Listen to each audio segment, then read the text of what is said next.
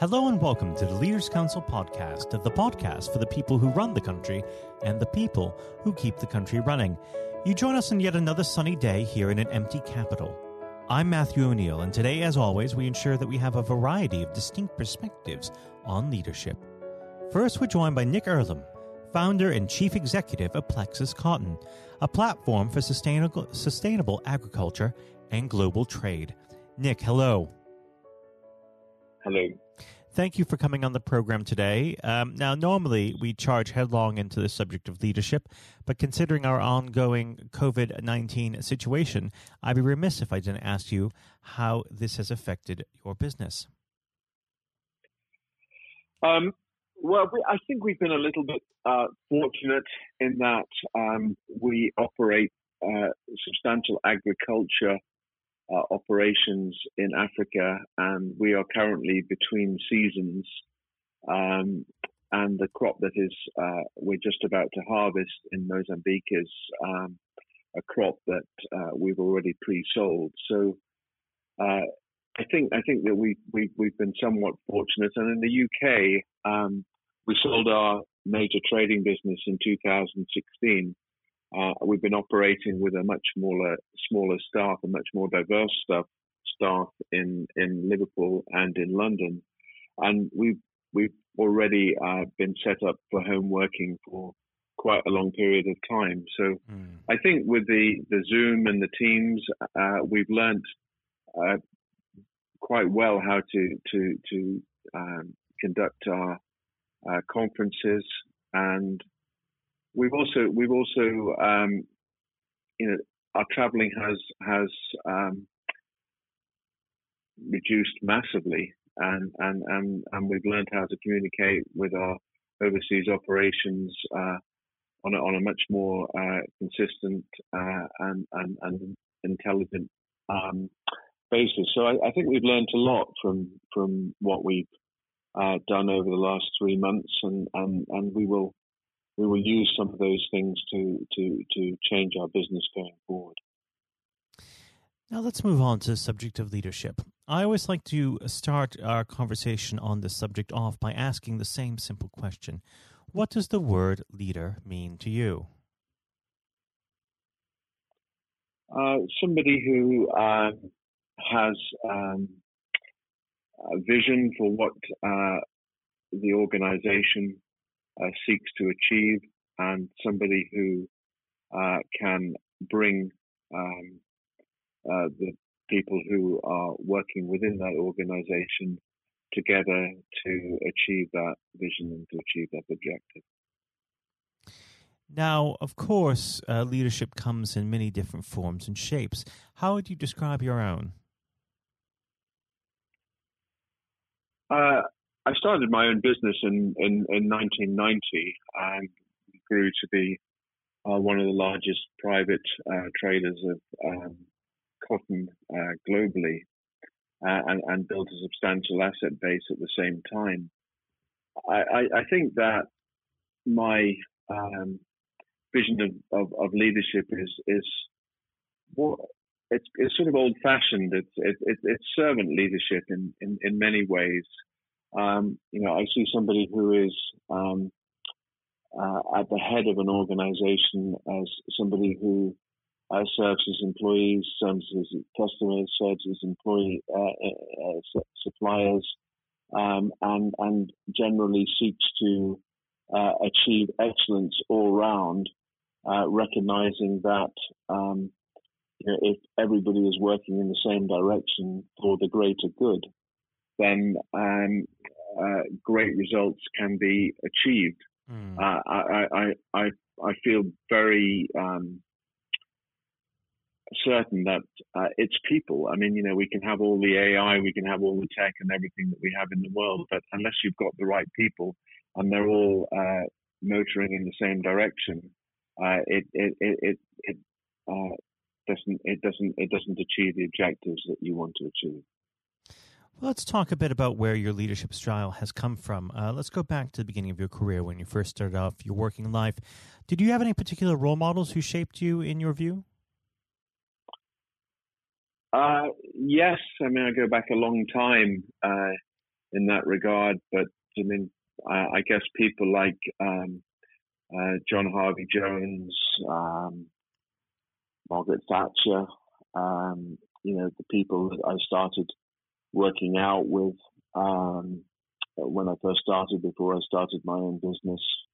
So, yeah, I, I had, I, and, I, and also I was a, I, I, I, I lived the sport, so I had some uh, fantastic role models in in the sporting world, and people like Willie John McBride and and, and Gareth Edwards and people like that. So, mm.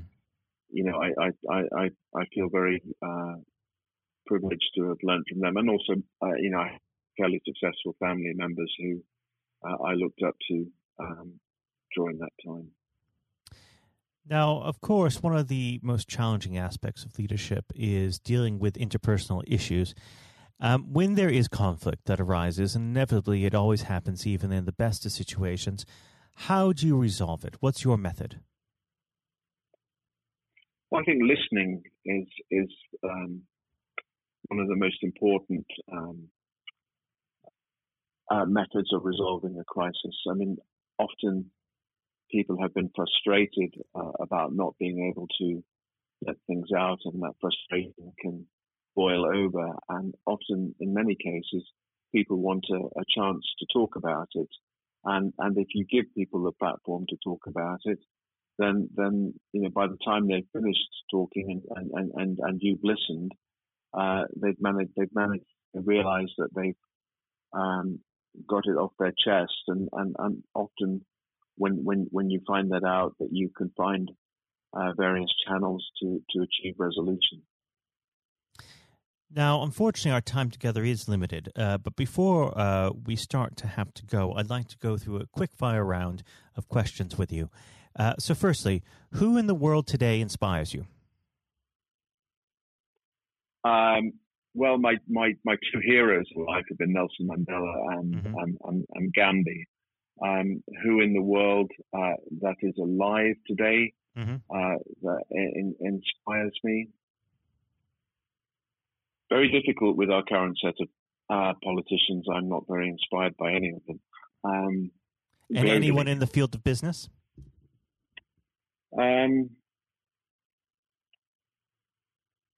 I think Ray Dalio is somebody that I that I that I would that uh, I have a lot of time for. Um, I think I think uh, Ray has built up a fantastic business, um, and and and um, recognizes that when you build up um, that kind of business, it's it's it's really about uh, learning life as you as you continue to go forward and as you continue to challenge yourself. And I think he's he's very honest in the assessment of of of, of, of what he's achieved in, in, in, in, in his career. And if you had one piece of advice to give the next generation entering the workforce, what would it be? Um,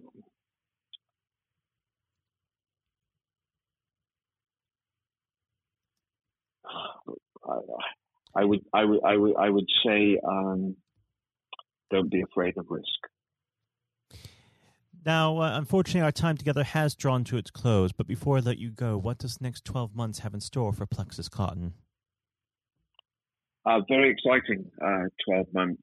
Um, we we are uh, expanding our uh, agricultural platform. We are bringing on uh, board um, some some uh, major um, uh, multilateral organizations to to assist us and and and, and uh, diversify the support that we we have for hundreds of thousands of people in Africa, and and we will uh, be uh, diversifying our, our product base, our, our crops into into uh, food crops and, and, and not only cotton. Well, I'd like to thank you, Nick, very much for coming on the program today. And uh, I'd like to have you back when things get back to some semblance of normalcy so we can go into a bit more depth of your operation. Nick, thank you. Thank you. That was Nick Earlam, founder and chief executive of Plexus Cotton. And now, if you haven't heard it before, is Jonathan White's exclusive interview with Sir Andrew Strauss. Hello and welcome. I'm Jonathan White, and today we are joined by Sir Andrew Strauss, former captain of the England cricket team and former director of cricket at the ECB. Sir Andrew, thank you very much for joining us today. Real pleasure to be here. Thank you. Uh, it, the pleasure is all of ours. You know, and you've had a distinguished career, as I said, both on and off the pitch in English cricket, recognised not least with your knighthood for services to sport just last year. So congratulations on that. Yeah, thank you. Um, now there have been ups and downs in the career, like any career, including public and private disagreements with certain individuals. And on that front, I think what everybody wants to know. Have you finally forgiven Marcus Trescothick for giving you that stupid Lord Brocket nickname? um, well, my recollection was that it wasn't Marcus Trescothick who gave me that nickname. Ah. It was actually Mark Butcher. Uh, He's but, to blame. You know, I think there were a lot of people. It was the senior England teams at the mo- mm. at that time who wanted to sort of put me in my place and make sure that I didn't get above my station. So, um, uh, thankfully, it didn't particularly stick, other than within those group of players. And you really did try and get on their nerves by getting above your station, because, of course, in your first outing, uh, you went on to score 112. Mm. Now, am I right in saying this, perhaps, that you only got there because Michael Vaughan did himself an injury? Well, that was the reason I got on the pitch in the yes. first place. Yeah, absolutely. I mean, you know, it's often sort of misunderstood or misjudged the role that luck plays in a in an international career or sporting career. Full stop. And um, you know, I was wait, waiting patiently in the wings mm. for an opportunity, and it didn't really seem like an opportunity was going to come along. And then you know, I've only got injured in the nets, and there was my chance, and I had to kind of grab it with both hands if I could. And you certainly did. What was it like then to uh, see your name being put up on the Lord's Honour Board after your first appearance? Yeah, look, I'd just been transported to a completely different world almost. I'd been, I was a Middlesex player, I was mm. captain of Middlesex. All my focus was on helping Middlesex sort of win the championship and whatever. And then a week later, I've scored a Test century, which is something I'd always dreamed out, you know, literally all my life. And then the thought of doing it at Lords in your first Test match. I mean, it was literally the dream. So, and then suddenly I started thinking, wow, hold on, potentially I've got a whole England career ahead of me and everything that entails. So it was a real shock to the system. Um, but I suppose what I was grateful for was that I was rel- relatively old, probably not the right way of putting it, but I was 27 years of, of age I was pretty comfortable with my own game, and I was also, I think, mature enough to understand um, that this was a great opportunity for me, but not to get carried away with it, which is unfortunately what happens with a lot of younger players. Without a doubt, and I think in those early years of your career, it's so important. I think you'd agree, especially when you're learning from other more experienced people. And this can be true of any field, whether it's sports or politics or business. Um, to have somebody there that you can rely on or look up to for guidance. In those early days, was there somebody that you could say to this day that, thank goodness they were there for you? Uh, well, I think in preparing me for international cricket, Justin Langer was a massive hmm. um, mm. source of advice for me. So he was captain of Middlesex bef- you know, a couple of years beforehand and really helped me understand what I needed to do to get there. Um, but then I think on the day to day basis, my wife Ruth played a, huge mm. role, you know, just in terms of because I, I, think there is that real danger that you get carried away with it and you think yes. international sport in that goldfish bowl that you know you're more important than you you were previously, or that that whole world is the real world, and uh, and obviously all we know is that the real world nothing's changed other than mm-hmm. other people's perception of you, and you need that grounding. And again, that can be true of any uh, so many different areas of life. I think so. Yeah. I, I mean, very easy to get caught up in it and end up doing different things, being with different people, sort of trying to enjoy everything that goes with international cricket rather than focusing on the actual international yes. cricket. And itself. in those early days, Andrew, there were lots of examples where you could have got carried away because that team accomplished so much. Um, I think for a lot of people, the 2005 Ashes series is one of the greatest sporting moments of this country's history. Now, we could chat for hours about that, but I know uh, I wouldn't be allowed to, and, and, and you've got other places to be, so we can't do that. But I, if I may, I would love to ask what your highlight was personally for that, but perhaps more importantly, um, as a team, how were you able as a group to deal with the pressure no doubt you were feeling?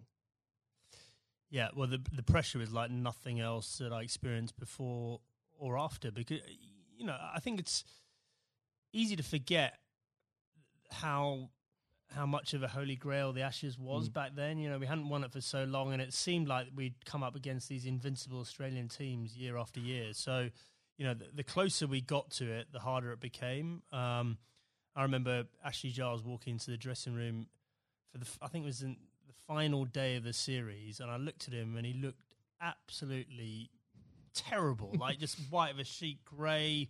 He looked like aged about five years. I went, God, Charlie, you're not looking too good. And he went, Yeah, it's not surprising. I haven't slept for eight weeks. and I went, Well, join the club. You know, I think we'd all been sort of living this behind our own closed doors. And um, yeah, it, it's just an extraordinary thing. And uh, without doubt, the the highlight was number one, drawing that game at the Oval yes. to make sure we we we won the Ashes, but also the day after. You know that open top bus parade around London, and to understand that we'd broken out of the cricket bubble that they're just general sports fans or just people that were interested in in seeing England win at something were all engaged and uh, completely besotted by the whole thing. I think that's such a key point now because there's, there's so there were so many people back in 2005 that may have not even given cricket a second glance, and it put a whole new generation, especially of children, school kids, into loving that sport. And so beyond the actual competition itself, what a fantastic thing to be able to say was accomplished for, for absolutely. Uh, uh, everything you say there is absolutely right. Like we, we just sort of opened the doors of cricket to a whole new generation. But probably more importantly, it was the one and only time in my life that I got papped outside a nightclub that night when we were celebrating. You know, I felt like I'd really arrived as well a celebrity. Yes. it only happened for that one night, unfortunately. But I, I, did ask for a highlight, and if you didn't perhaps give a specific one on the pitch, uh, uh, so I would suggest perhaps that catch at Trent Bridge. No, no, no. I mean, the, the catch at Trent Bridge was, uh, you know, you see a ball, you stick out your hand, and it goes in. I, I think um, my personal highlight was I scored 100 in that fifth Test yes. match under real pressure, and that that was one that. You know that that wasn't a moment; that was a, a number of hours, and I had to dig pretty deep to do that.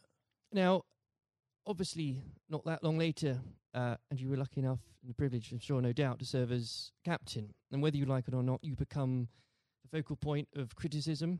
Uh, you were looked on, up to, and relied upon to be strong, especially when the going gets tough. You become a leader in many senses of the word. Uh, during your time as captain, what qualities does one require to fulfill that role? um, well, a fair amount of resilience for starters. Mm. You know, you're absolutely right. You, you know, I, I, remember when I, I got the role, it, it, did feel like biggest sort of poison chalice of all time, and the you know yes. sort of a litany of England captains had sort of been churned up by the job prior to me taking over. So th- there was that sort of realization this is going to be a tough thing to do, um, and you're going to have to dig pretty deep. But I think actually the most important thing was sort of just pushing all that noise to one side and just clarifying, okay, if I'm going to do this job, what is it that we really want to achieve out of this? Mm. And so you, th- suddenly that becomes a bit more exciting and a bit more enticing. The idea of, well, we can do something that's never been done before here, and I've got the opportunity to to play my part in that. So, um, you know, I think that w- that was a big part of it for me. Um, uh, you know, I think a lot of those qualities around leadership I don't think you know you have them until you're in that situation. And it's very hard to prepare yourself properly for those sort of situations. Um, and when managing a team, uh, you're required to manage, of course, what some people could call big personalities. Others could use different, shorter words. How poisonous can it be, players, when players, and indeed, and this applies again to so many different areas of life, when individuals um, think they are perhaps more important than than a team? Well, I think probably worth broadening out that a bit. You know, I, I, think there there are all sorts of different people that you have to um, sort of contend with in a team environment, and uh, the job of the leadership or the management is to tr- to try and sort of gel them all together and get them bought into what you're trying to do and whatever. So, you know, th- there are some people that are a bit more self-absorbed. There's some people that are slightly more maverick in the, the way they they view the world. Um, there's some people that are very quiet. Uh, there's some people that are you know p- perhaps very worried about what might go wrong, and so you've got to try and Mm. understand all these people individually and try and get the best out of them. Um, but th- th- yeah, there was definitely a line there for me in terms of um, embracing difference up to the point where someone doing following their agenda was going in a completely different path from the team's agenda and you know if and when that happens that that should be a problem for a leadership and if it isn't a problem then you're not doing your Th- job properly. Absolutely. Um, and wi- with all that in mind, actually, uh, and perhaps this is a bit of a mean question, but what advice would you give to others in a similar position, leading a team, um, being looked up to?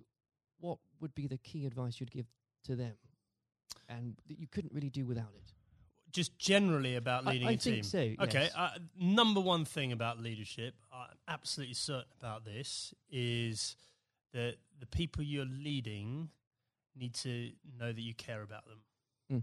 and if if they genuinely believe you've got their best interests at heart they will forgive all sorts of other inadequacies you might have and i definitely had many.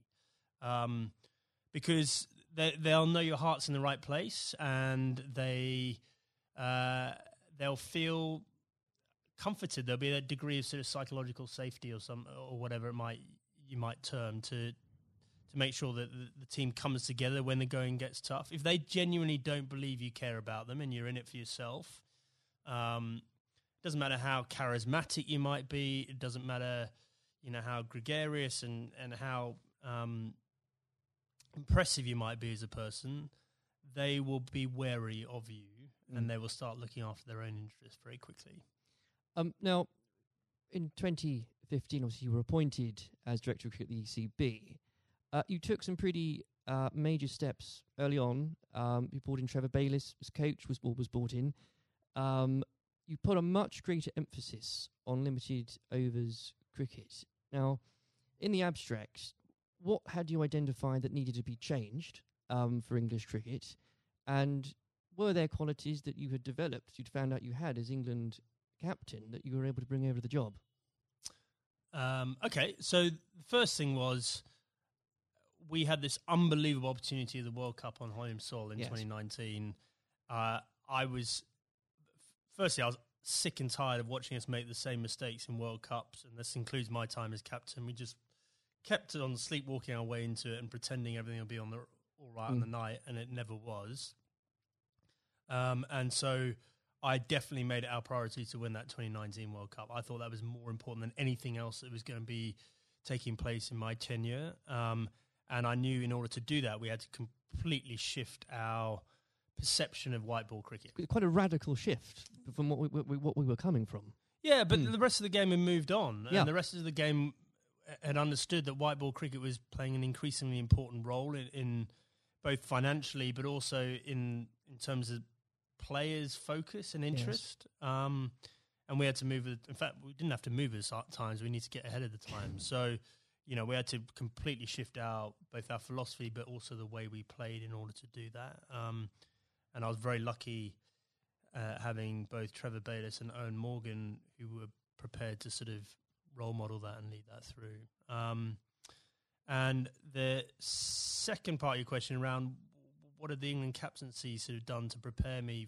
for the role, I, I think I was comfortable leading. I was I knew the hmm. environment. I knew what I was getting myself into, and, and in the early days, I could leverage some of the relationships that I had with the players. But actually, I found it a very different challenge because you are so so far removed from what's going on on the ground, Right. and so you know you're relying on other people to have to buy into what you want to happen and then do it themselves, Mm. and often you know in different time zones in different parts of the world. So that was that was a very new experience for me. Well, I think the strategy paid off, and uh, I don't know about you, but when watching that World Cup final again, as so many people did in this country, it's once again it inspired another generation of, uh, especially school kids who again might not have given cricket a second look, who have now become avid cricket fans. I know of some, and, and it- what what a wonderful thing that must be. Yeah, it was an incredible day, wasn't it? I mean, I think in our vision, like when we're talking about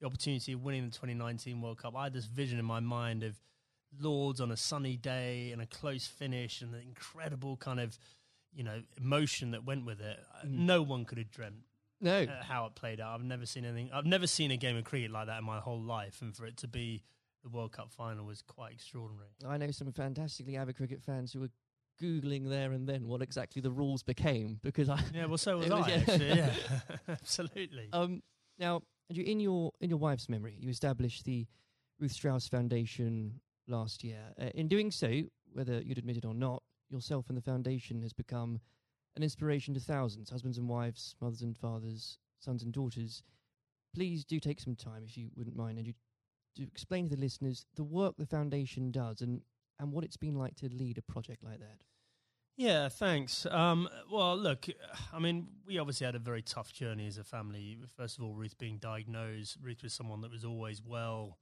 You never think she was going to be someone that was sort of laid down by cancer. And for us to find out that she had lung cancer was mm. extraordinary. She'd never smoked a, a, cigarette in her life. And I think we all had this perception of lung cancer being a smoker's disease. Um, and so, just uh, having gone through the experience, and obviously some very low times, and us coming to terms with the fact that that Ruth had stage four cancer and she was going to die, um, we learned a lot in that process, and and thankfully we had time for me to speak to Ruth before she died about legacy and what we could do to make something positive come out of you know this experience we'd all been through. And so, after she died in December uh, 2018 uh, I came back and launched the foundation with two f- focuses. Number one, to fund research into these rare forms of lung cancer. These mm. are the non-smoking lung cancers. Um, five to seven thousand people each year in this country are diagnosed with these. No one knows why they're getting them, um, but they're on the increase, and it's women, young women, that are affected more than men. Extraordinary so, numbers. Yeah, I mean, it, in the list of top ten cancers, it's number eight. Rare forms of lung cancer, number eight. So it's not really rare. It's probably a misnomer, but it's um, yeah, we're really lacking in funding and understanding. And then the second element, and probably this is in some ways more pressing, is um, to help uh, cancer. Anyone who's got cancer who has an incurable uh, diagnosis, to help them and their families prepare themselves for death. Mm. And so, in order to do that, we need to be able to find ways of them having open conversations with each other because if you do this well, it should help the bereavement afterwards if you're well prepared for it. It's not something people like to do. I was very lucky that Ruth wanted to do it. Um, but also, we have to have that debate about about the taboo of death, and yes. you know, effectively how uncomfortable we are talking about it, and certainly how bad we are preparing for it. If you if you think for a moment about antenatal classes before you have your mm. baby, like how we're preparing you for the how your life's going to change, and we do nothing around death, even though we're all going to experience it in one shape, way, shape, or form. And um, you know, we, I think as a society we need to be better than that. We, we've come a long way in so many different areas, and especially around mental health. And we can do better about death. There's no doubt about it. Well, I think if the, the foundation is leading the way in breaking taboos on that front because they need to be broken. Um, uh, I know they've got the foundation is going out some events later this year. So if you could tell us about some of those, that would be. Yeah. So the, I mean, we've got a couple of big ones coming up. So uh, the Westminster Mile, which is a, a, very inclusive. If you're thinking about think about a marathon, but just think about just doing a mile of a marathon rather than 26. Sounds ideal. So we've got grandparents, we've got little kids, we've got people pushing prams, so that we're going to get as many people as possible to play their part in that and raise some funds. Um, we've got the Red for Ruth Day at Lords again, so that was an incredible day for us last year. You could, you, whether you were there or not, especially if you were there, I mean to say, but whether it was the photos in the papers the next day, what an extra! I think it was the fifteenth of April, wasn't it? What an extraordinary day, and what an overwhelming day that must have been for you. Yeah, absolutely. Well, I mean, you know, an Ashes Test match is a big day anyway, yes. and then f- for us to have that extra element of the the Red for Ruth Day, and to see the the wave of support. You know, it's probably it was just I myself and the boys were incredibly profoundly affected by that uh, in a good way. You know, we felt so much uh, love and support there, and then the foundation is directly benefited hugely by the the funds raised. And um, we want to take it up a gear this year and, and make it more of a community thing, not just the the day at Lords. Um, I even saw some of the stuffiest members of the MCC, Andrew, wearing red. Uh, wearing red. So, it, what, what an extraordinary thing! Yeah, well, a lot of them wear red trousers They- anyway, that's I think. But um, no, it, absolutely, no, they, they were right behind us, and um, you know, we, we really want that to be something that's embedded in in the English summer, uh, just like the McGrath Foundation Days Yes. in, in Sydney in Australia. Well, it's been a complete inspiration, um, and uh, I very much hope we can talk about that perhaps late in a few months as well. Absolutely. Um, before we go, as I'm conscious of the time, we uh, it's also an exciting year for domestic cricket, um, not least uh, because of the introduction of the hundred, not without its critics. I should, Andrew, I know you're uh, a big proponent of it. Um, the blast has clearly shown um, that the short form of the game has brought cricket to a new and growing audience, exciting games. Uh, what do you say to those that ask, why do we need the hundred as well? Uh, well, so the hundred is the most important uh, step forward in domestic cricket in this country ever, and the reason for that is that increasingly, well, there's two things. First of all, we need to break out of the cricket bubble. So the blast followers tend to be the same people that follow other cricket, Right. and therefore, you know, that's a small audience and potentially a, a declining one over time. Even though the blast sales are increasing, uh, we need to break out of that and try and get g- more general sports fans into cricket. Um, but more importantly, um, just the the way the tournament's set up, and it's one day, one game a day over a six week period. Broadcasters will pay money for that, and therefore, what we're trying to do is re- reduce our reliance on international cricket paying all the bills. If you think about Test cricket and some of the issues around the world, we just can't rely on that money coming in Mm. to fund the game. So we need to find another way of doing that. Um, I- just think it's going to be an incredible success. I'm so excited about it. I know there are people that are worried about it, but in two or three years' time, um, you know, we're going to have our own uh, short form tournament that will rival the Big Bash, and we'll be moving towards the IPL. And those are yeah, those are two enormous events out there, and we can have our own version of that ourselves. I can feel your enthusiasm for it. As a as an Essex fan, I, I'm still stumped as to. I think I'm going to have to choose between either supporting a team based at the Oval or a team based at Lords. And I, I, I'll, I'll get over that, but I'll I'll yeah, have to do well, it. surely it's got to be the Lord's one, right? Uh, sh- sh- of course. Yeah. um, Sanju, it's been an absolute pleasure discussing that and everything else with you today. Thank you very much. Cheers. This has been the Leaders Council podcast. Thank you for celebrating excellence in leadership with us. I have been your host, Matthew O'Neill. Until next time, goodbye. Thank you for listening to our podcast. The views expressed within the podcast do not reflect the views of the Leaders Council of Great Britain and Northern Ireland, its parent company, or subsidiaries, members of staff, other guests, or any other person therein associated.